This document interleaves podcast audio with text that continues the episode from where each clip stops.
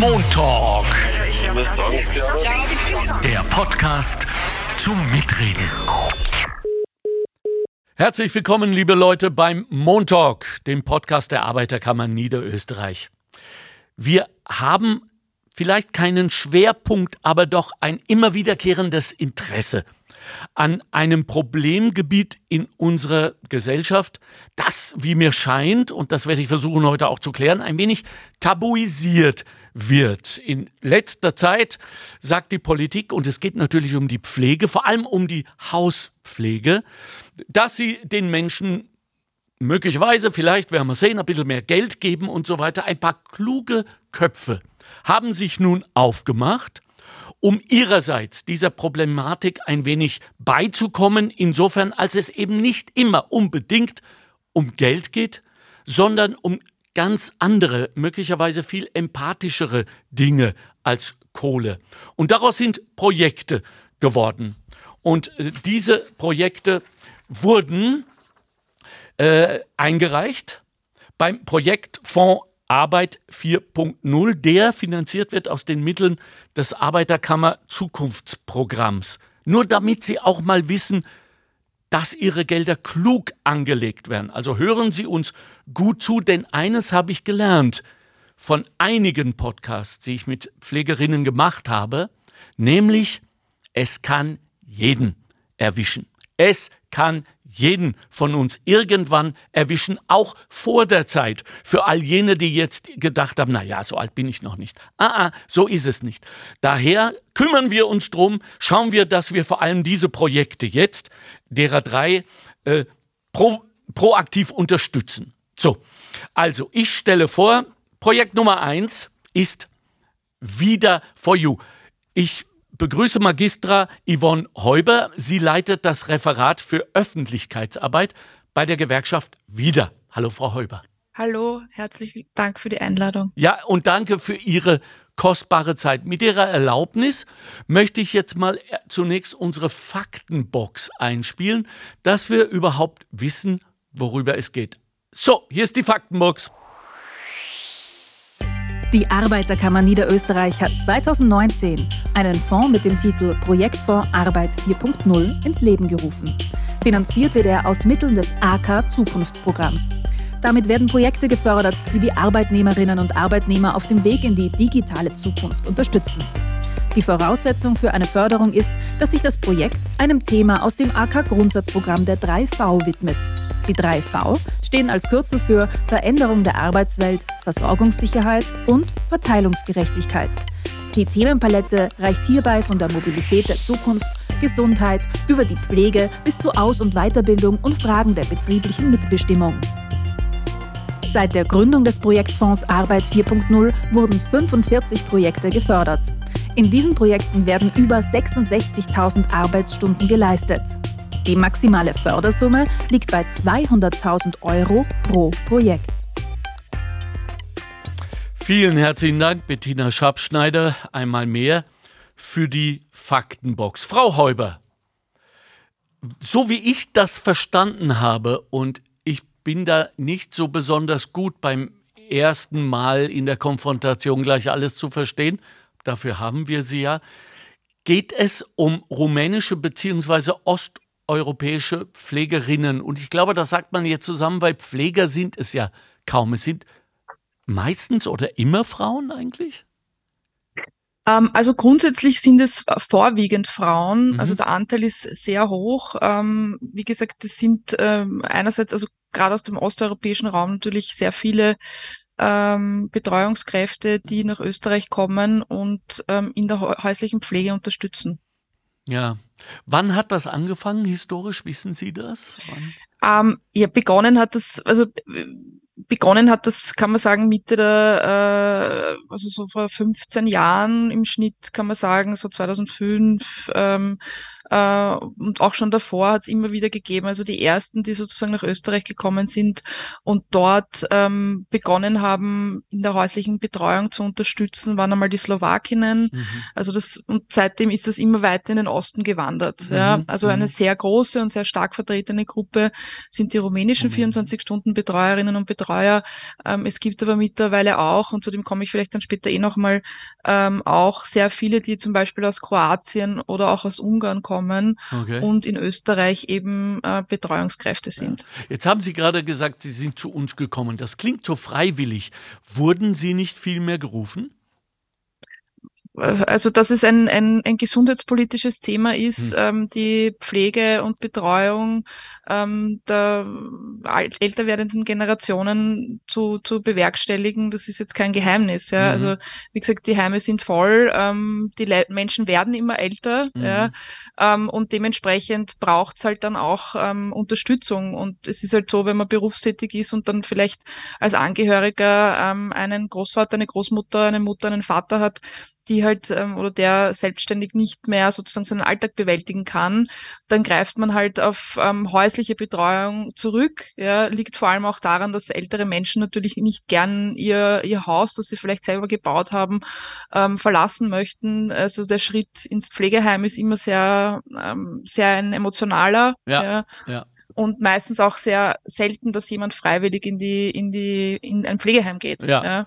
Und wenn man das nicht bewerkstelligen kann, dann braucht es eine häusliche Betreuung. Ja. Und so wie ich das jetzt gelernt habe, am Land, wie man so schön sagt, ist das ja auch nahezu ein familiäres Gesetz, dass die Alten so lange wie nur möglich bleiben. Ist das noch so? Ja und nein. Ja, es ist schon so, dass in den letzten Jahren natürlich die Pflegeeinrichtungen mehr geworden sind, Gott sei Dank. Ja. Nichtsdestotrotz, es gibt halt nur eine beschränkte Anzahl an Plätzen und wenn man sich die Alterspyramide anschaut, demografisch, dann steht die halt einmal am Kopf, das ist so. Ja. Und dementsprechend was vor allem am Land das Thema auch ist, ist natürlich, also vor 20, 25 Jahren oder 30, 40 Jahren, kein Mensch hat altersgerecht gebaut. Ja? Also früher war das einfach normal, dass natürlich die ältere Generation durch die jüngeren Generationen betreut und gepflegt worden ist. Ja. Mittlerweile ist es aber nicht mehr so, weil die Leute ziehen woanders hin. Wir sind jetzt dann beim Thema Landflucht Richtung Stadt und so weiter. Also da gibt es ja ganz viele Parameter, die dazukommen, warum die Situation so ist, wie sie ist. Mhm. Hängt denn diese Landflucht auch damit zusammen, dass man den örtlichen Gegebenheiten, sprich Spitäler, Dichte an Ärzten und so weiter, nicht mehr vertraut? Die Landflucht ist eher eine Geschichte, dass wo finde ich meinen Arbeitsplatz. Ja. Ja? Also wenn ich pendeln kann, also vielleicht gerade Niederösterreich, ich sag, da gibt's sehr viele Möglichkeiten, in die größeren Städte zu pendeln, beziehungsweise halt, wenn man rund um Wien wohnt, dann geht's auch. Ja? Ja. Aber wenn man natürlich irgendwo, es hat einen Grund, warum es in Wien sehr viele Menschen gibt, die, aus Kärnten kommen, aus der Steiermark und so weiter, weil jetzt erst das Aufsteigen wieder war zum Beispiel. Ja. Die Gewerkschaft Vida vertritt ja diese pflegenden Menschen, nicht wahr? Sehe ich das richtig? Sind das Gewerkschaftsmitgliederinnen? Ich muss ein bisschen konkretisieren. Also die Gewerkschaft Vida ist die Verkehrs- und Dienstleistungsgewerkschaft. Wir sind unter anderem eben, wie es schon im Namen auch, wie es schon erwähnt, für den Verkehr zuständig. Also alles, was Eisenbahn, Straße, Luftfahrt betrifft. Ja, dann im Dienstleistungsbereich, auch im Gesundheitsbereich. Bei den 24-Stunden-Betreuerinnen haben wir eine Sondersituation, weil wir sind als freiwillige Interessensvertretung natürlich nur für die unselbstständigen Erwerbstätigen zuständig. Aber die Gewerkschaft Vida hat 2017 eine Schwesternorganisation sozusagen ins Leben gerufen, und zwar vidaflex. Das ist die Vereinigung der Einpersonenunternehmen Österreichs, wo wir auch Einpersonenunternehmen, neue Selbstständige oder zum Beispiel auch die 24-Stunden-Betreuerinnen organisieren. Warum? 24-Stunden-Betreuerin braucht eigentlich einen Gewerbeschein, ist sozusagen Selbstständige. Eigentlich ist die Wirtschaftskammer zuständig, nur die Vertretung dort, die Zufriedenheit, sagen wir mal so, die Zufriedenheit der Betreuerinnen ist halt nicht so groß gewesen, und aus diesem Grund haben wir gesagt, okay, wir versuchen da, weil es da eigentlich auch eine Nähe gibt sozusagen, was jetzt sozusagen den Gesundheitsbereich betrifft, wir versuchen das zu organisieren über die vidaflex. Und was ist denn das Ziel, was sind die Ziele der vidaflex in dieser Hinsicht, also in diesem Segment 24-Stunden-Pflegerinnen?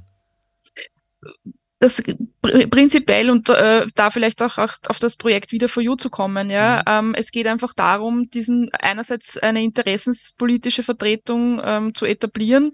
Die Frauen sind, oder hauptsächlich Frauen, arbeiten sehr dezentral. Das heißt, die sind alleine bei einer Familie in den unterschiedlichsten Arbeitsrhythmen, also manche sind 14 Tage da, andere sind 4 Wochen da und haben dann halt wieder frei und pendeln immer sozusagen zwischen Österreich und ihrem Heimatland hin und her.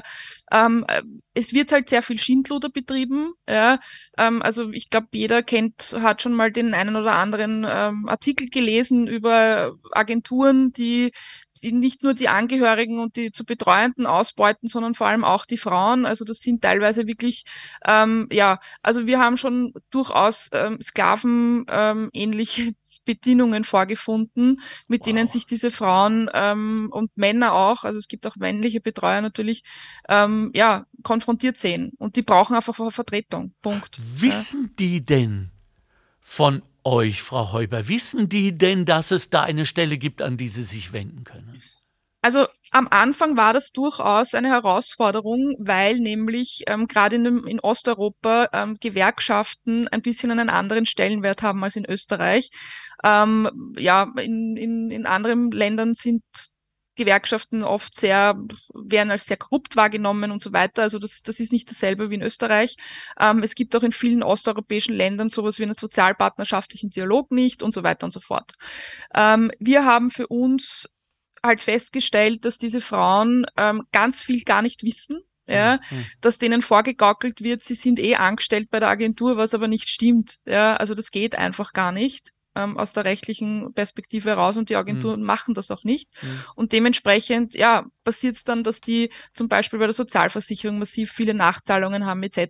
Ja. Und das betrifft natürlich dann schon auch die Familien. Weil es ist auch die Frage, sind diese Damen und Herren, die dann aus Osteuropa kommen und hier teilweise auch pflegerische Tätigkeiten übernehmen, sofern sie es delegiert bekommen von diplomiertem Fachpersonal, dürfen die das überhaupt? Ja? Eine 24-Stunden-Betreuerin ist per se eine Gesellschafterin. Die darf nur bestimmte Tätigkeiten übernehmen. In der Annahme, dass die Damen und einige der Herren uns jetzt nicht zuhören beziehungsweise uns nicht sofort verstehen, würden Sie denn anraten, dass Familien, die jetzt in diese Situation sind oder gerade hineingekommen sind, sich zuerst bei euch, bei vidaflex, bei vida for you oder so melden, damit das alles seinen richtigen Weg geht? Auf jeden Fall. Also was wir wie gesagt, wir haben dankenswerterweise durch den Projektfonds eben begonnen mit diesem vida for you. Das ist ja nur sozusagen der Beginn auch gewesen mit diesen Lehrvideos. Also vielleicht ganz kurz, das sind 30 Lehrvideos für 24-Stunden-Betreuerinnen und Betreuer, wo sie einfach ganz einfach die wichtigsten Begriffe im medizinischen Begriffe vermittelt bekommen. Wie schaut's arbeitsrechtlich aus und so weiter. Ja. In unterschiedlichen Sprachen, darf ich fragen? Genau, okay.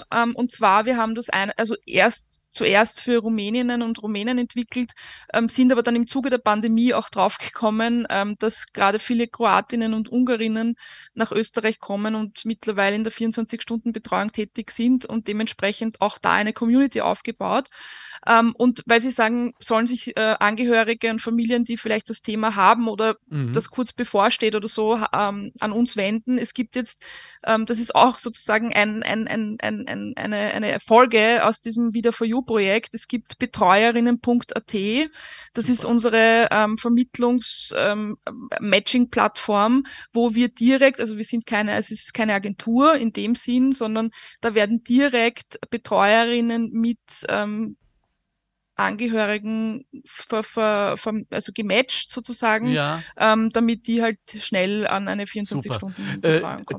Darf ich fragen, wir sind ja in der Zeit des Genderns und das verzeiht halt das Internet nicht. Wie schreiben wir denn betreuerinnen.at korrekt, um sie zu finden? Frau Heuber? Einfach betreuerinnen.at. Also mit dem großen I? Nein, mit dem kleinen I. Also Betreuerin. Ja. Genau. Hey, betreuerinnen.at. Ja. Gott gebe, also dass es oft so einfach wäre. Genau, also das ist so ein also das sind viele und das ist eigentlich auch das Schöne, dass uns durch die Arbeiterkammer Niederösterreich und den Projektfonds ermöglicht worden ist, dass da ganz viele andere und weitere Dinge, also wie wir da damals 2019 eingereicht haben, waren wir uns eigentlich noch gar nicht bewusst, was da alles kommt. Es war auch die Pandemie ein bisschen unter Anführungsstrichen ein Beschleuniger. Ja, klar. Für die 24-Stunden-Betreuung, weil da hat es ja die große Geschichte gegeben, dass 24-Stunden-Betreuerinnen plötzlich nicht einreisen konnten nach Österreich, weil es geheißen hat, okay, nein, Grenze, stehen an der Grenze und so weiter. Und das oder auch nicht zurück durften, nicht? Oder nicht zurück durften. Was noch schlimmer ist. Stimmt, genau. Also wir haben teilweise wirklich Frauen gehabt, die sehr, sehr lange Zeit während der Pandemie in Österreich geblieben sind, weil sie halt nicht nach Hause konnten. Ja, das auch, klar. Ja. Also super, je mehr ich Ihnen zuhöre, super, dass es euch da jetzt gibt und dass das funktioniert hat, weil seltsamerweise, da frage ich mich immer, gibt es keine Menschen, die vordenken, nach vorne, da müssen erst Katastrophen, sage ich mal, passieren, damit die Gewerkschaft darauf aufmerksam wird, um dann Projekte zu gründen, die dann finanziert werden müssen. Das dauert ja. Haben Sie eine Erklärung? Sind wir ein Land der Katastrophenlerner? Das haben Sie jetzt gesagt. Ja. Ich würde jetzt mal sagen, also die Gewerkschaft wieder ist, was das betrifft, immer schon sehr innovativ gewesen, weil, wie gesagt, wir waren die Ersten, die 2017 gesagt haben, okay, organisieren wir, machen wir eine freiwillige Interessensvertretung für Einpersonenunternehmen in Österreich. Ja. Bravo. Auch diese Geschichte mit der 24-Stunden-Betreuung, es hat immer wieder Bestrebungen gegeben, das zu organisieren, nur es ist nie gelungen. Ja. Und wir haben gesagt, okay, wir probieren das jetzt noch einmal. Das ist harte Arbeit, das ist sehr viel Vertrauensaufbau. Also wir machen das über Community Managerinnen, also wir haben ganz engagierte Community Managerinnen vor allem in Kroatien jetzt und in Ungarn, die da über Facebook-Gruppen mit den Frauen ständig in Kontakt sind und so weiter und so fort. Also das geht auch nur sehr stark über eine persönliche, obwohl die Frauen sehr online-affin sind, das muss man auch sagen, weil das ist ihr Fenster sozusagen in die Außenwelt, weil die sind meistens halt irgendwo in einem Dorf und kommen natürlich nicht raus. Also das ist schon ein Knochenjob, aber wir machen ihn gern und wir haben mittlerweile über die vidaflex knapp 2000 24-Stunden-Betreuerinnen als Mitglieder gewinnen können. Wow. Damit wir einfach, und das ist natürlich, da hat man dann auch eine ganz andere Position, um auch politisch was weiterzubringen. Ja. Zum Schluss, Frau Heuber, wir haben jetzt die ganze Zeit über Rumäninnen, Ungarinnen, Kroatinnen und so weiter gesprochen. Haben Sie unser heimisches Personal aufgegeben, zumindest das Potenzielle? Versuchen Sie gar nicht mehr Österreicherinnen und Österreicher zu erreichen als Pfleger? Also man muss immer unterscheiden zwischen Pflege und Betreuung. Okay. Das ist auch ganz wichtig, weil die 24-Stunden-Betreuung per se nichts mit Pflege zu tun hat. Okay. Wie gesagt, wir wissen alle, bis 2030 fehlen mehr als 100.000 Pflegekräfte und wir sind ja auch als Gewerkschaft wieder für die Privatkrankenanstalten und die Ordensspitäler zuständig. Es suchen alle, aber das ist egal, ob das jetzt im Privatkrankenanstaltenbereich ist oder im öffentlichen Bereich, alle händeringend nach diplomierten Gesundheitspersonal und nein, man hat das nicht an, man hängt das nicht an den Nagel oder wie auch immer oder vergisst einfach auf die. Fakt ist nur, die 24-Stunden-Betreuung ist, was jetzt das Finanzielle betrifft, weit unter dem, was jetzt zum Beispiel ein Diplomierter oder eine diplomierte Krankenpflegerin oder ein Krankenpfleger verdienen würde. Ja, und selbst die beschweren sich und wie ich meine, zu Recht. Also da gibt es viel zu tun. Absolut. Also Arbeitsbedingungen gehören immer verbessert. Also das ist auch die ureigenste. Deswegen haben wir euch ja. Ich wollte gerade sagen, Ja. Ist ja auch Aufgabe der Gewerkschaften, das im Zuge von Kollektivvertragsverhandlungen zu verbessern. Und wir als Gewerkschaft wieder sind da immer dran. Also wir haben zum Beispiel Warnstreiks auch gehabt jetzt in den Privatkrankenanstalten und auch bei den Ordensspitälern, wo jeder gesagt hat, na, Streik in einer Gewerkschaft, also in einem Spital wird nicht gehen. Das geht auch. Ja. Und wir haben da große Beteiligung auch gehabt, weil die Leute wollen einfach gesehen werden. Ja. Und die machen ihren Job alle gern. Ja. Und das muss man einfach auch wertschätzen, indem man halt sich für die Leute auch einsetzt. Schön, dass wir da auch helfen können hier beim Montalk. Danke derweil für diese Schilderung und vor allem danke für Ihre Arbeit und Ihre Geduld, muss man ja auch mal sagen. Gell? 2005, das hat schon lange gedauert, ne? Aber danke und Sie bleiben dran und der Erfolg gibt Ihnen recht. Zum Projekt Link, liebe Hörerinnen und Hörer. Es ist das Projekt der FH Krems zur Langzeitpflege. Implikationen für nachhaltige Karrieren. Das hatten wir nämlich auch noch nicht, diesen Begriff in diesem Zusammenhang, in der Langzeitpflege. Und bei mir ist, ich nehme mal an, er ist der Leiter des Ganzen, Professor FH, Magister FH Dr. Manfred Pferzinger, IMC Fachhochschule Krems.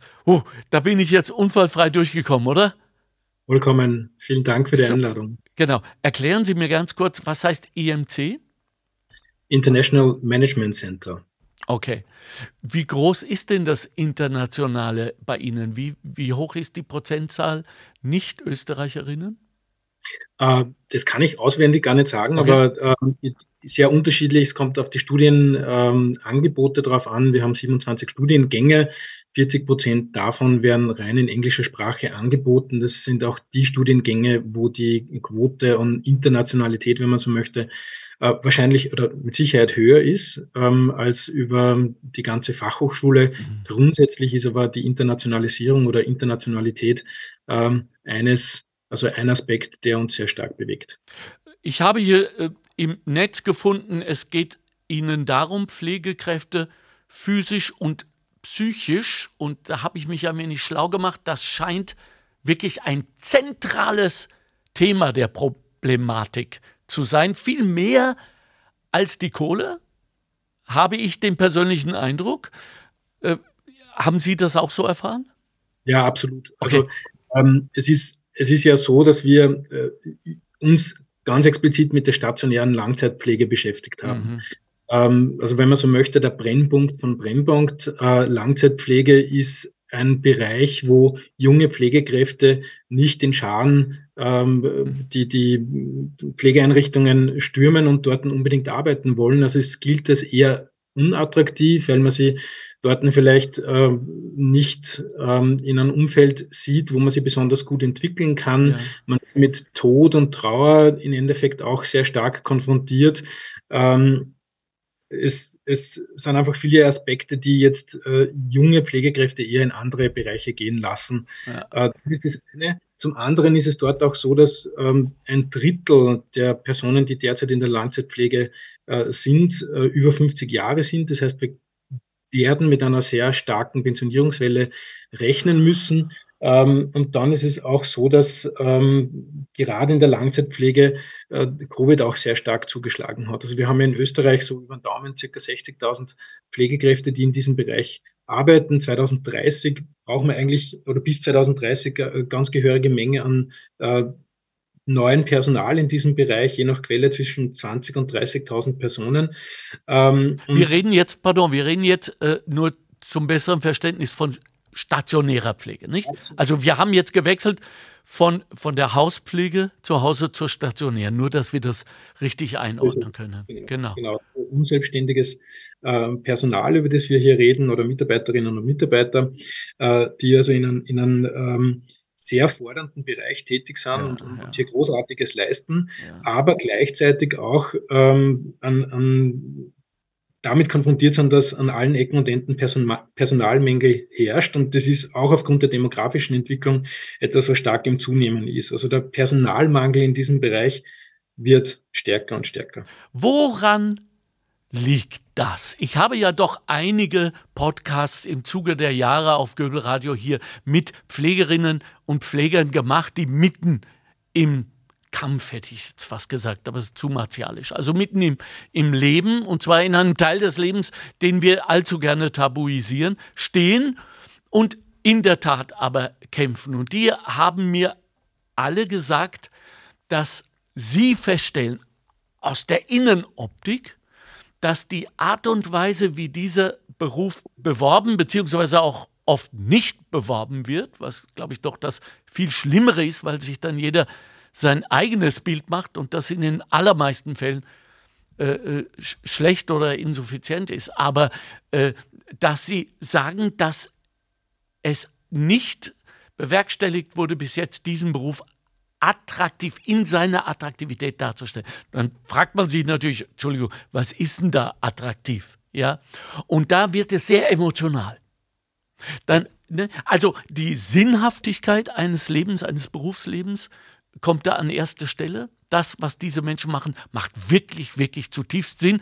Und das ist in so unglaublich vielen Fällen, wo vielleicht ganz andere Arbeitsbedingungen herrschen, viel mehr gezahlt wird, nicht der Fall und führt dann zu anderen Krankheiten wie Burnout, Bore-out, Bossing und so weiter. Und die landen dann, und dann schließt sich der Kreis, oft in diesen Institutionen, weil sie sich überlastet haben. Sehe ich das richtig? Ja, zum Teil. Also ich würde das jetzt nicht ganz so stark hervorheben, dass dieser Bereich nicht attraktiv zu sein scheint. Es gibt sehr viele Pflegekräfte, die sich bewusst für diesen Bereich entschieden haben, weil hier die Interaktion mit den Bewohnerinnen und Bewohnern im Vordergrund steht. Also das ist anders als im stationären Bereich an den Krankenhäusern oder auch im ambulanten Bereich, wo man sehr kurz in Interaktion mit den Patientinnen und Patienten steht. In einer Langzeitpflegeeinrichtung hat man einfach Zeit für das Thema Beziehung oder sollte man Zeit für das Thema Beziehung und Beziehungsarbeit haben. Und das ist genau der Punkt, der in vielerlei Hinsicht nicht den Realitätscheck überlebt. Und zwar deswegen, weil die Menschen, die sich für diesen Beruf entscheiden, die Erwartungshaltung haben, hier in Interaktion zu treten, viel Zeit mit Bewohnerinnen und Bewohnern zu verbringen, und aufgrund dieser Personalsituation, die vor Corona schon sehr stark angespannt war, trägt es dazu bei, dass im Grunde genommen nur mehr die absoluten Basics hier nicht überall, aber sehr, sehr oft einfach gemacht werden können und halt das, warum man den Job gewählt hat, ein bisschen auf der Strecke bleibt. Dazu muss man, die Frage haben Sie vorher ja schon gestellt, wir haben sehr, sehr viele Interviews geführt in unserer Studie. Wir sind derzeit in einer breit angelegten quantitativen Studie in Österreich auch unterwegs. Und das Geld ist nicht das Thema. Also wenn man es aktiv anspricht, natürlich wird niemand sagen, nein, ich verwehre mich gegen mehr Gehalt. Das ist überhaupt nicht der Fall. Okay.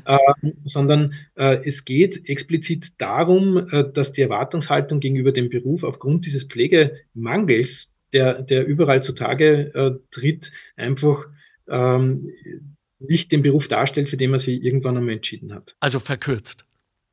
Verkürzt, genau. Ja.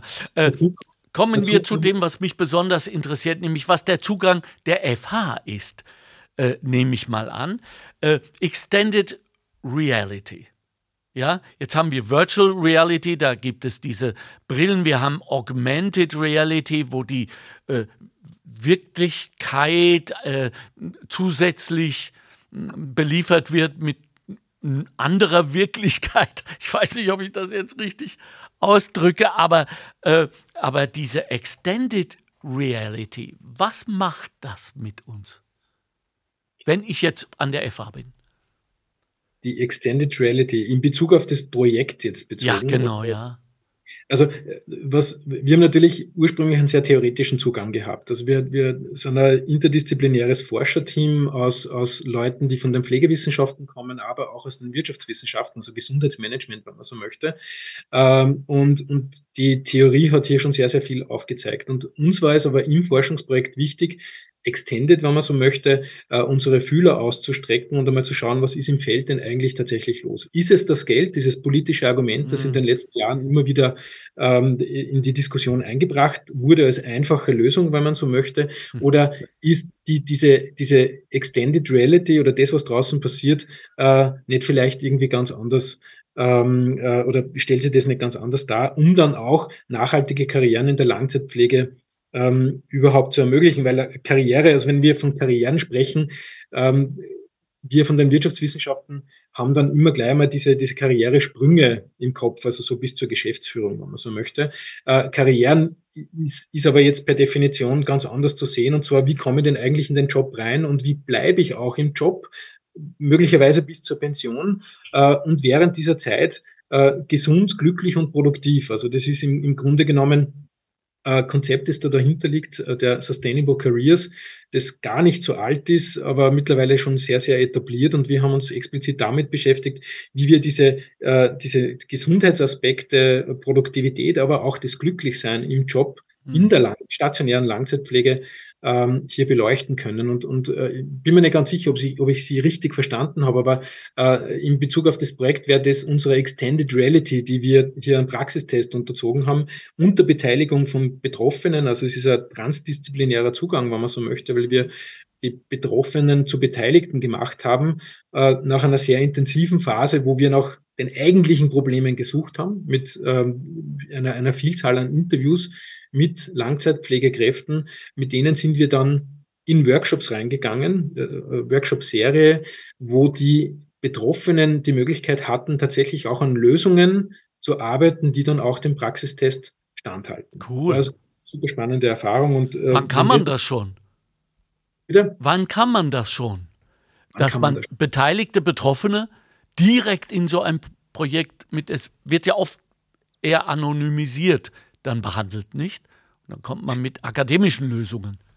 Ja, also anonymisiert war das ganze Projekt selbst in den Workshops. Das war das Spannende, weil wir in Pflegeeinrichtungen gegangen sind und dort darum gebeten haben, dass das Personal auch freigestellt wird für diese Zeit, für die Teilnahme am Workshop. Aber wir haben da eine Vereinbarung gehabt. Wir haben das Las-Vegas-Prinzip genannt. Das kennt man vielleicht aus anderen Bereichen ganz gut, aus diversen Filmen, wo wir gesagt haben, egal was passiert, in diesem Raum, es bleibt in diesem Raum und wird am Ende des Tages bei der Publikation oder bei den Publikationen, die mit diesem Projekt verbunden sind, dann vollkommen anonymisiert dargestellt, weil es waren ja üblicherweise keine Probleme dieser Organisationen, in denen wir waren, sondern das sind Probleme, die auf das Berufsbild, auf das Berufsfeld umzulegen sind. Okay. Nichtsdestotrotz, es geht schon auch sehr technisch bei euch zu, nicht? Also, oder? Wir haben uns ein bisschen verwehrt. Das war eine recht spannende Diskussion mit der Jury vom Projektfonds 4.0 damals, weil wir im Grunde genommen das Thema Digitalisierung nicht aktiv adressiert haben, obwohl der Call sich stark um die Digitalisierung dreht. Wir sind es eher von der anderen Seite angegangen. Wir haben gesagt, Innovation macht nur dann Sinn, wenn sie auch im Feld ankommt, sprich angenommen wird. Und diese Lösungen, die wir entwickeln können, möglicherweise digitaler Natur sein, also die App, die dann alles löst im Endeffekt, kann aber auch ganz, ganz anders angesiedelt sein. Und deswegen sind wir hier eigentlich neutral in die Lösungsfindung reingegangen. Und ja, es gibt natürlich auch Lösungsansätze, die man digital wunderbar begleiten kann. Ich habe App gehört. Ist sie schon da? Kommt sie? Wird sie kommen? Oder war es nur ein Beispiel? Nein, es war nur ein Beispiel jetzt. Also, vielleicht um ein Beispiel aufzugreifen, das jetzt wahrscheinlich mit Sicherheit nicht mit einer App zu lösen ist. Aber eine Problemstellung, die immer wieder gekommen ist, war die Beziehungsarbeit. Also wie kann ich denn Beziehungsarbeit mit den Bewohnerinnen und Bewohnern aktiver gestalten? Das war ein Thema, das in vielen Interviews immer wieder aufgegriffen worden ist. Und in dieser zweiten Projektphase, wo wir diese Workshops gemacht haben wir versucht, dieses Problem aus Nutzersicht zu beschreiben und haben sogenannte Personas dazu entwickelt und haben schnell festgestellt, also die Persona hat Hannelore dann geheißen, mit 37 Jahren, glaube ich, war sie alt, und die hat geäußert, dass sie wegen dieser Beziehung zu den Menschen in den Beruf reingegangen ist, aber irgendwie das total schlechte Gewissen hat, diese Beziehungsarbeit auch zu leisten, weil ihre Kolleginnen und Kollegen dann die ganze andere Arbeit machen müssen. Das heißt, das geht ab, ja. Beziehungsarbeit wird nicht als Arbeit gesehen, und wir haben uns dann bei den Lösungen damit beschäftigt, wie man diese Beziehungsarbeit denn so darstellen kann, dass man kein schlechtes Gewissen haben muss, sondern dass alle wissen, ja, das ist Arbeit und das ist der Grund, warum wir hier sind. Also so, ja. Wie man das dann digital unterstützen kann, das behalte ich mir jetzt noch vor. Unterschiedliche Arten und Weisen. Ja. Da wollte ich Ihnen jetzt die Frau Heuber von der Vida sehr ans Herz legen. Sie haben mir zugehört. Die machen das bereits, zumindest in Kroatien, Ungarn und so weiter. Also hier könnte eine weitere Disziplin in die Arbeit kommen. Ja, und genau deswegen habe ich vorher zu Beginn der Frau Heuber auch schon eine LinkedIn-Anfrage geschickt. Ja, also digital gleich vernetzt sind. Also hallo, digitaler geht's ja wohl nicht. Danke, vorbildlich. Gut investiertes Geld. Zum Schluss eine Frage an Sie. Ich weiß nicht, ob Sie sich damit beschäftigen, aber die Technik, auch die Technologie, selbst die digitale Technologie, arbeitet ja auch in Richtung dieser Problematik. Ich spreche von Exoskeletten, die ich unglaublich faszinierend finde, die ja jetzt, so heißt es zumindest, auch Eingang finden werden in dem Pflegebereich, sowohl stationär, Langzeit als auch zu Hause. Sie nicken, das heißt, es ist auch bei euch ein Thema. Es war definitiv ein Thema. Also wir wissen ja aus der Literatur, dass Pflegekräfte sehr viel häufiger erkranken aufgrund von muskulärer und Skeletterkrankungen im Endeffekt, aufgrund des Lagerns und so weiter und so fort. Und da ist das Exoskelett natürlich jetzt eine Lösung, die es bereits gibt, wo man halt einfach nur schauen müsste, wie man das dann auch in den Betrieb bringt. Also es war jetzt... Wir haben ja auch vor dem Hintergrund von Corona auch sehr viele Diskussionen geführt, wie es denn ist, sich ständig umzukleiden aus hygienischer Sicht. Also Mundschutz war ja jetzt noch das geringste Problem, aber diese Kleidung immer zu wechseln. Und wenn man schon mal angeschaut hat, wie so ein Exoskelett auch ausschaut, dann kann man sich natürlich auch vorstellen, wenn das Ding sitzt, dann hilft es im Endeffekt, aber bis es sitzt, wird es wahrscheinlich ein bisschen dauern. Ja, ja, wie das Superman-Kostüm in Hollywood. Das dauert auch 4 Stunden, bevor es anhat. Aber es ist ein Wunderding, oder? Also, Romana, eine Pflegerin, mit der ich 3 oder sogar 4 Podcasts gemacht habe zu diesem Thema, sagt, ihr größtes physisches Problem sei, dass die Menschen, die Bewohnerinnen, immer schwerer werden. Was für uns alle nachvollziehbar ist. Und dass es für sie einfach manchmal nicht mehr geht, so jemanden aus dem Bett zu heben. Und sei es nur, um ihn oder sie auf die Toilette zu begleiten. Das schaffen Exoskelette, indem man sie umhängt. Und die tun die Arbeit und werden dann von dem Menschen nur noch geführt, nicht? Ja, also es entlastet im Prinzip den ganzen Bewegungsapparat, der halt ansonsten allen Hebeln der Physik irgendwie ausgesetzt ist, wobei ich bin kein Physiker, also das ist sehr dünnes Eis, auf dem ich mich da gerade bewege. Das heißt, aber es ist auf jeden Fall so, dass es das Personal entlasten kann. Das wäre die Idee dahinter. Ja, nur die Dinger sind sauteuer, habe ich gehört. Ja. Und sie werden an Privat gar nicht verkauft im Moment in Österreich, sondern nur an Institute. Ja, also da kommt einiges noch auf uns zu. Ich finde es faszinierend, dass sich die FH Krems auch, sage ich mal, mit großer Betonung auf auch, darum jetzt kümmert, weil sie sind ja widespread in Sachen Forschung und Entwicklung. Also seien Sie bedankt an alle Jungen, an alle Studierfreudigen. Ist es schwer, bei euch unterzubekommen? Können wir unsere Kinder zu euch schicken oder ist das eine geplante Frustration? Also es ist eine sehr gute Idee, die Kinder zu uns zu schicken, ganz grundsätzlich, oder auch selbst zu uns zu kommen. Ja. Wir reden ja über Lifelong Learning und wir haben die Türen offen für Jung und Alt, ganz grundsätzlich.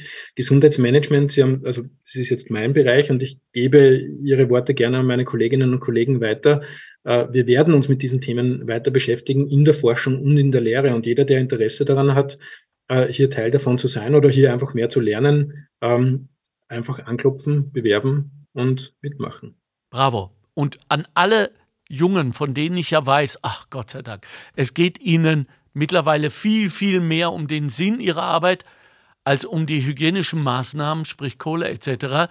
Hier ist Sinn. Hier wartet richtig fettes, Sinnvolles auf euch. Also meldet euch bei der FH Krems. Seien Sie derweil bedankt, Herr Professor. Ich muss nämlich noch ich will unbedingt das dritte Projekt vorstellen. Es heißt InterCare. Habe ich das richtig ausgesprochen? Ich begrüße FH-Professor Manuel Schwander, BSc, MSCN und das C ist klein geschrieben. Sorry, ich muss lachen, aber weil ich mich so gar nicht auskenne. Und Ingenieur Benjamin Rossipal, BSc, der hat kein MSCN. Was war los, Herr Rossipal? Haben Sie die Prüfung verschlafen von MSCN? Nein, tatsächlich nicht. Es ist mittlerweile schon ein MMS dazugekommen. Oh, wow. Jetzt bin ich beeindruckt. Okay. Also gut, wir werden unsere wertvolle Zeit jetzt nicht damit verplempern, das auszudröseln, was das bedeutet. Also ihr wisst, wovon ihr sprecht. Professor Manuel Schwander und Ingenieur Benjamin Rossipal. Das Projekt heißt InterCare, richtig? Korrekt, ja. Was ist IMTA? InterCare steht für Immersive Technology Assisted Care Education and Training. Also das ist sozusagen das Akronym für den Langtitel. Okay, ich weiß immer noch nicht so genau, aber ich vertraue euch, dass man braucht einen Titel, ne? Das Kind muss einen Namen haben. Ja? Also das ist die technologieassistierte Ausbildung für professionelle Pflege und pflegende Angehörige.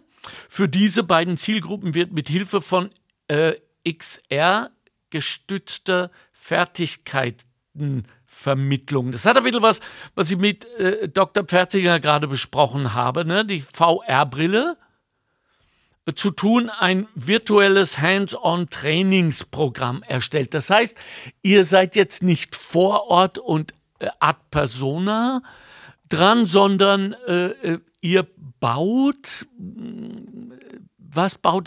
virtuelle Pflegewelten? Ja, man kann es fast so ausdrücken. Wow. Viel einfacher gesagt. Wie man es jetzt aus den VorrednerInnen schon herausgehört hat, es gibt klar einen Need, die Pflege, den Pflegebereich zu unterstützen. Ja. Und vor allem auch aus meinem Background, was jetzt technologieassistiertes Training angeht, ist dann die Idee entstanden, eben diese virtuellen Pflegewelten zu nutzen, um vor allem dezentral, da sind wir jetzt auch wieder sehr stark in dem Bereich, dass man sagt, muss ich nicht unbedingt in ein Trainingszentrum fahren, in eine Ausbildungsstätte, sondern kann das vielleicht vor dem, nach dem Dienst, vielleicht sogar im Dienst direkt machen. Und weil Sie es angesprochen haben, XR ist im Prinzip die Extended Reality, die je nach Literatur, die man anschaut, für den Überbegriff aus virtueller Realität, augmentierter Realität und Mixed Reality sozusagen besteht. Also das ist alles quasi, was diese... Ja, das ist der Überbegriff. Also das kann man könnte dann die alle drei Arten der virtuellen Realität sozusagen darunter verstehen. Okay, jetzt haben wir von Frau Heuber vorher gelernt, die haben etwas Ähnliches gemacht, die haben auch Movies hergestellt, die sozusagen beim Lernen oder beim Informieren helfen sollen. Herr Professor Pferzinger, das wäre vielleicht auch ein Weg für Sie, einmal mehr noch Ratschlag zu holen. Aber Manuel Schwander, wie müssen wir uns das vorstellen? Sind das so How-to-Filmchen? Es sind im Prinzip von der Vorgehensweise keine Autofilmchen, sondern wir gehen in den Diskurs. Wir nennen es User-Centered Design. Also wir setzen bei den betroffenen Personen an, sprich bei den Pflegepersonen in der Hauskrankenpflege und bei den pflegenden Angehörigen.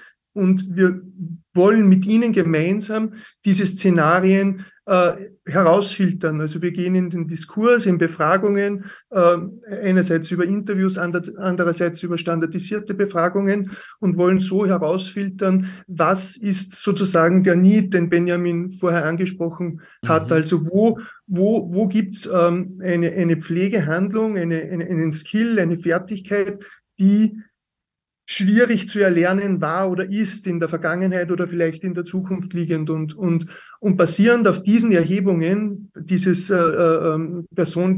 zentrierte, personenzentrierte Erhebungsansatz, diskutieren wir dann mit unserem Drittleister, den wir mit im Projekt haben. Also wir bauen das ja nicht selbst, sondern wir haben einen Drittleister im Projekt. Diskutieren wir dann auch mit dem Drittleister im Projekt, was ist möglich an Szenarien umzusetzen in eine VR-Umgebung? Also das ist einmal so, das sind so die ersten Schritte, die im Projekt ganz zentral sind auf der einen Seite und teilweise einfach jetzt auch schon passiert sind. Also diese digitale Berufserfahrung, wenn ich das mal so verkürzen darf, lässt sich jetzt auch übertragen vom quasi Erfahrungseigner hin zum Neuling? Also ich würde das mal mit Jein beantworten. Okay, ja, liebe ich, immer. Bis jetzt hat sich so herauskristallisiert aus den Befragungen, dass, das hat auch schon der Herr Pferzinger angesprochen, gerade Mobilisation ein Thema ist. Also damit haben vor allem pflegende Angehörige Probleme, weil da gibt es gewisse Techniken, die jetzt der Professionist, die Professionistin sehr wohl erlernt, der Laie sozusagen, aber vielleicht nie erlernt hat. Ja. Das ist unsere Herangehensweise, eben wie der Manuel angesprochen hat, mit Hilfe dieses User-Centered Designs genau diese Fertigkeiten in einer VR-Umgebung zu vermitteln. Also, es ist im Prinzip weniger ein Video, es ist mehr wirklich mit Funktionalitäten hinterlegt. Das heißt, man bekommt Feedback, man kann tracken, was geschafft wurde, sei es jetzt mit Highscores oder wie auch immer. Es wird angezeigt, was war jetzt richtig, was war falsch und so weiter. Super. Also es geht in die Richtung Handlungskompetenz. Super. Was mir jetzt total gut gefallen hat, ist die Gamification. Das ich bin ja so ein Freak von Emotionalisierung von Prozessen und Unterhaltung und so weiter, weil das zu Teil unser Belohnungssystem ist, zumindest in dieser Phase der Ausbildung, wenn ich das mal so sagen darf. Und dass ihr daran gedacht habt, ja, Schande über mich, dass ich euch das nicht zugetraut habe, also jetzt mea culpa, aber ich freue mich total. Was natürlich all den Projekten, die wir heute vorstellen, gemein zu sein scheint, ist, dass die Erfahrungen und die Gewinne der Digitalität hier ganz gezielt genutzt werden. Fängt man eigentlich Manuel Schwander, FH-Professor, damit an oder holt man sich zuerst den Kern des Problems, um dann zu sagen, vielleicht wäre ein digitaler Zugang hier ein Weg? Ich denke, das ist ganz genau auf den Punkt getroffen, unser Zugang in dem Projekt auch.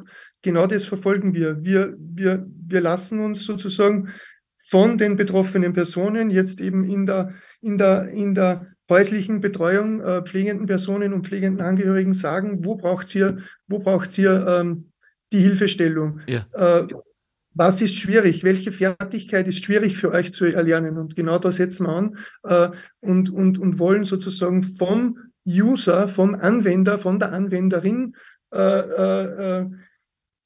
gesagt bekommen, mehr oder weniger, was wir für sie an Training und Fertigkeit in VR umsetzen wollen. Hat auch damit zu tun, denke ich, oder wir gehen davon aus, dass die Bereitschaft, dann mit dieser VR-Brille letztendlich trainieren zu wollen, hoffentlich auch höher ist, weil sie sozusagen als Betroffene mitgearbeitet haben in der Entwicklung des VR-Szenarios. Und ihr euch dann natürlich auch über die Authentizität dieser Information sicher sein könnt. Und nicht Menschen, die annehmen, dass andere Menschen irgendwelche Probleme haben, um daran abstrakt zu arbeiten, richtig? Ganz genau, ganz super. Genau. Großartig. Ich nehme als Frage für meine Schlussrunde an euch drei Projektleitenden das Thema der psychischen Belastung. Das wurde mir nämlich von meiner Pflegerin Romana mit auf den Weg gegeben. Die physische bekommen wir möglicherweise durch die Technologie in den Griff, sprich Exoskelette etc. Aber es wurde immer wieder gesagt, dass die psychische Belastung so ein Problem ist. Kommt die denn bei InterCare vor? Ich fange mal mit euch an. Also ich würde jetzt sagen, natürlich nicht 1:1. Jetzt primär eigentlich auf wie schon angesprochen worden ist, eher diese physischen Fertigkeiten fokussiert haben. Mhm. Aber auch so primär von den Befragungen eigentlich das so herausgekommen ist. Also das ist jetzt nicht, was wir uns ausgedacht haben, sondern was eben von den Betroffenen gekommen ist. Aber man muss klar sagen, und das war auch ein zentraler Gedanke im Projektantrag beziehungsweise in der Projektumsetzung jetzt, zu sagen, ist man in einer Fertigkeit sicherer, egal welches Kompetenzlevel man jetzt hat, dann ist natürlich auch die psychische Belastung um einiges geringer, weil man eben weiß, wie jetzt diese Handlung abläuft oder wie die Schritte sind, die zum Erfolg führen. Also wie angesprochen, sicher nicht der Fokus darauf, aber es ist ein guter Mitläufer, der natürlich potenziell dann auch die psychische Gesundheit, Resilienz, wie man es auch immer nennen will, verbessert. Ja, Dr. Manfred Pferzinger von der FH Krems. Könnte es sein, dass das, was ihr herausfindet, die Erfahrung, die das Projekt InterCare macht und vor allem all jene Erfahrungen, die ab jetzt mit dieser Extended Reality, VR und was es da alles an unterstützenden Maßnahmen gibt, dann machen werden, irgendwann mal in einer Cloud landen, sodass auch, ja, warum nicht, global sämtliche Menschen, die sich damit befassen müssen, auch ihre Informationen da schon vorab, dass zumindest der Informationsstand digitalisiert wird.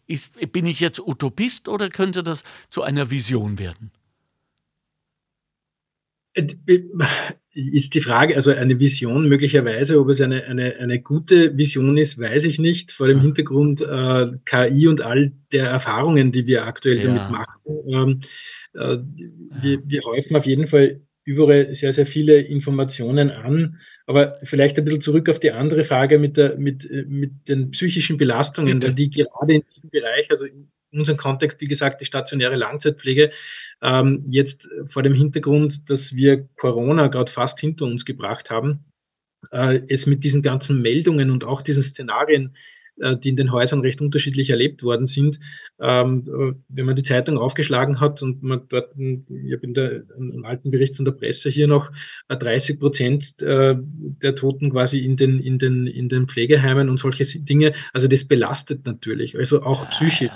Und dann kommt noch dazu, dass man sich auch, und das ist sehr stark in unseren Gesprächen hervorgekommen, man hat immer Angst gehabt, da etwas mit nach Hause zu nehmen. Also das war eine Aussage, die mehrmals gekommen ist. Das heißt, die Krankheit in die Familie zu tragen. Man hat nie gewusst, wie denn die Dienstplanung ist. Also wenn wir über Extended Reality oder was auch immer oder Digitalisierung reden, dann sehen wir aber auch sehr, sehr oft, dass die Probleme viel banaler sind, aber eben existenziell, also wie die Dienstplanung, wo man halt nie weiß, muss ich morgen einspringen, ja oder nein, was tue ich mit den Kindern? Also das sind alles so Fragestellungen, die an uns herangetragen worden sind, die nochmal nichts mit der Bezahlung zu tun haben, ganz grundsätzlich, aber die eigentlich, da möchte ich noch gar nicht von Work-Life-Balance reden, aber die in irgendeiner Art und Weise eine Balance gewährleisten, die lebenswert ist, irgendwie fast verunmöglichen. Und das ist im Zuge dieser Krise zu einer durchaus ernstzunehmenden psychischen Belastung geworden, die letztendlich, und von denen haben wir ein bisschen Angst, beziehungsweise haben wir auch unsere Studie dem ausgerichtet, dass es vielleicht zu einem Karriereschock kommt. Also Karriereschock ist ein Event, der während einer Karriere passiert, den man nur schwer beeinflussen kann, via Krise oder via Pandemie im Endeffekt.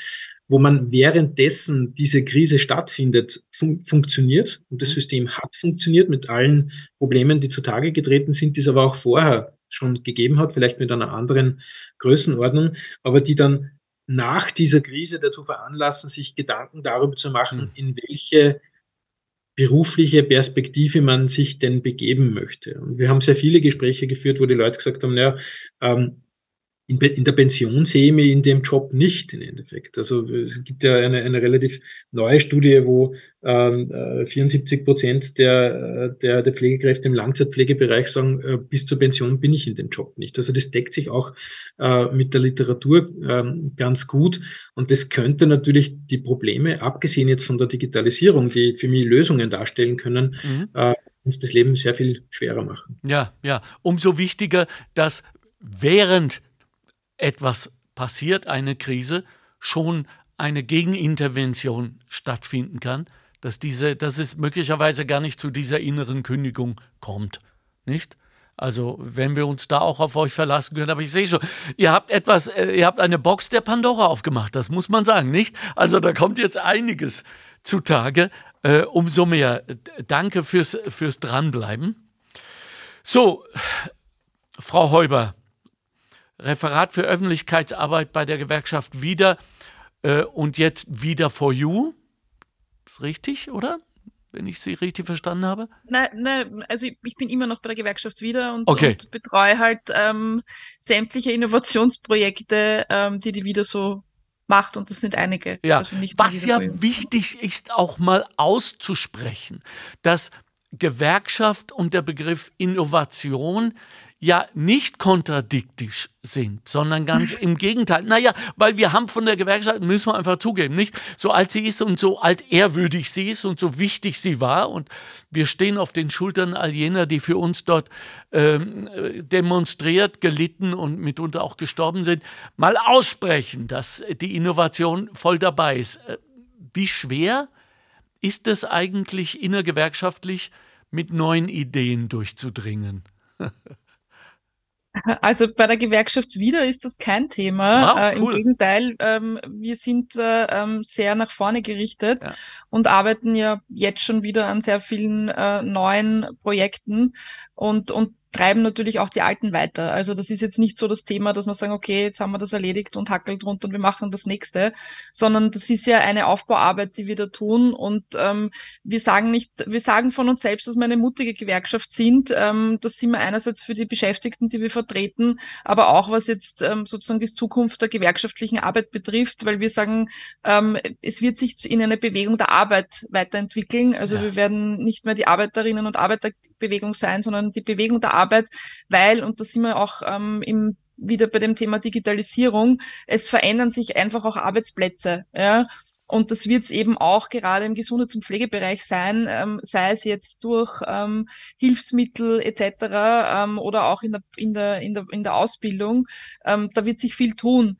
Nichtsdestotrotz, um jetzt auch wieder auf dieses Thema psychische Belastung zu kommen, wir haben im Zuge unserer ganzen Projekte, die wir für die 24-Stunden-Betreuung gemacht haben, von sehr vielen Betreuerinnen einen Satz gehört, dass sie gesagt haben, alle reden über uns, aber keiner spricht mit uns. Ja, und das ist, glaube ich, das bringt's eher am Punkt. Und da haben wir eine Antwort gefunden. Ja, und die Antwort heißt Community Management. Das heißt, wir haben, ich habe es schon vorher erwähnt, sehr, sehr engagierte Native Speakerinnen, also sprich eine Kollegin, die Kroatin ist, und eine Kollegin, die Serbisch bzw. Ungarisch kann. Ja, und die zwei sind sozusagen, die machen da auch sehr viel Beziehungsmanagement geben diesen Frauen auch Halt, weil, wie gesagt, die sitzen hier in Österreich, die Familien sind viele hunderte Kilometer weg, und das ist halt auch ein wesentlicher Punkt. Also es wird trotz dieser ganzen Digitalisierung, nur ganz kurz noch, es wird der persönliche Kontakt nicht aufhören. Ja. Also den wird es weiter brauchen, und das ist auch eine Stärke der Gewerkschaft und auch eine Stärke der Gewerkschaft Vida natürlich. Ja, dass wir trotzdem sagen, analog und digital, aber wenn, dann bitte beides. Ja.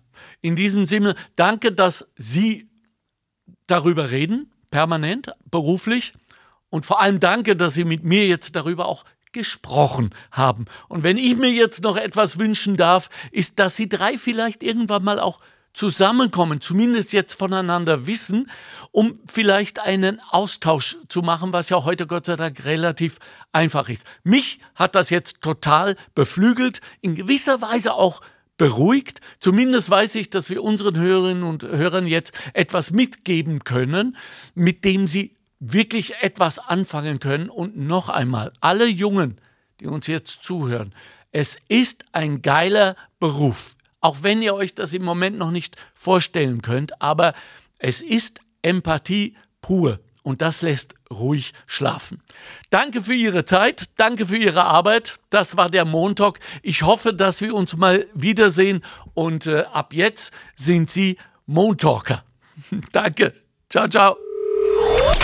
Die Arbeiterkammer Niederösterreich hat eine neue App, die AK-Blitz-App, ab sofort zum Downloaden. Bleiben Sie am Laufenden, erhalten Sie alle relevanten Informationen und Sie wissen ja, noch nie war es so wertvoll zu wissen, wo man seine Informationen her hat. Die AK-Blitz-App, ab sofort zum Downloaden. Das war der Montalk. Chefredaktion Susanne Karner. Redaktion Mario Gattinger und Carina Karas. Straßenumfragen Christoph Baumgarten. Faktenbox Bettina Schabschneider. Technische Leitung Stefan Dangl. Administration Christina Winkler. Am Mikrofon Alexander Göbel.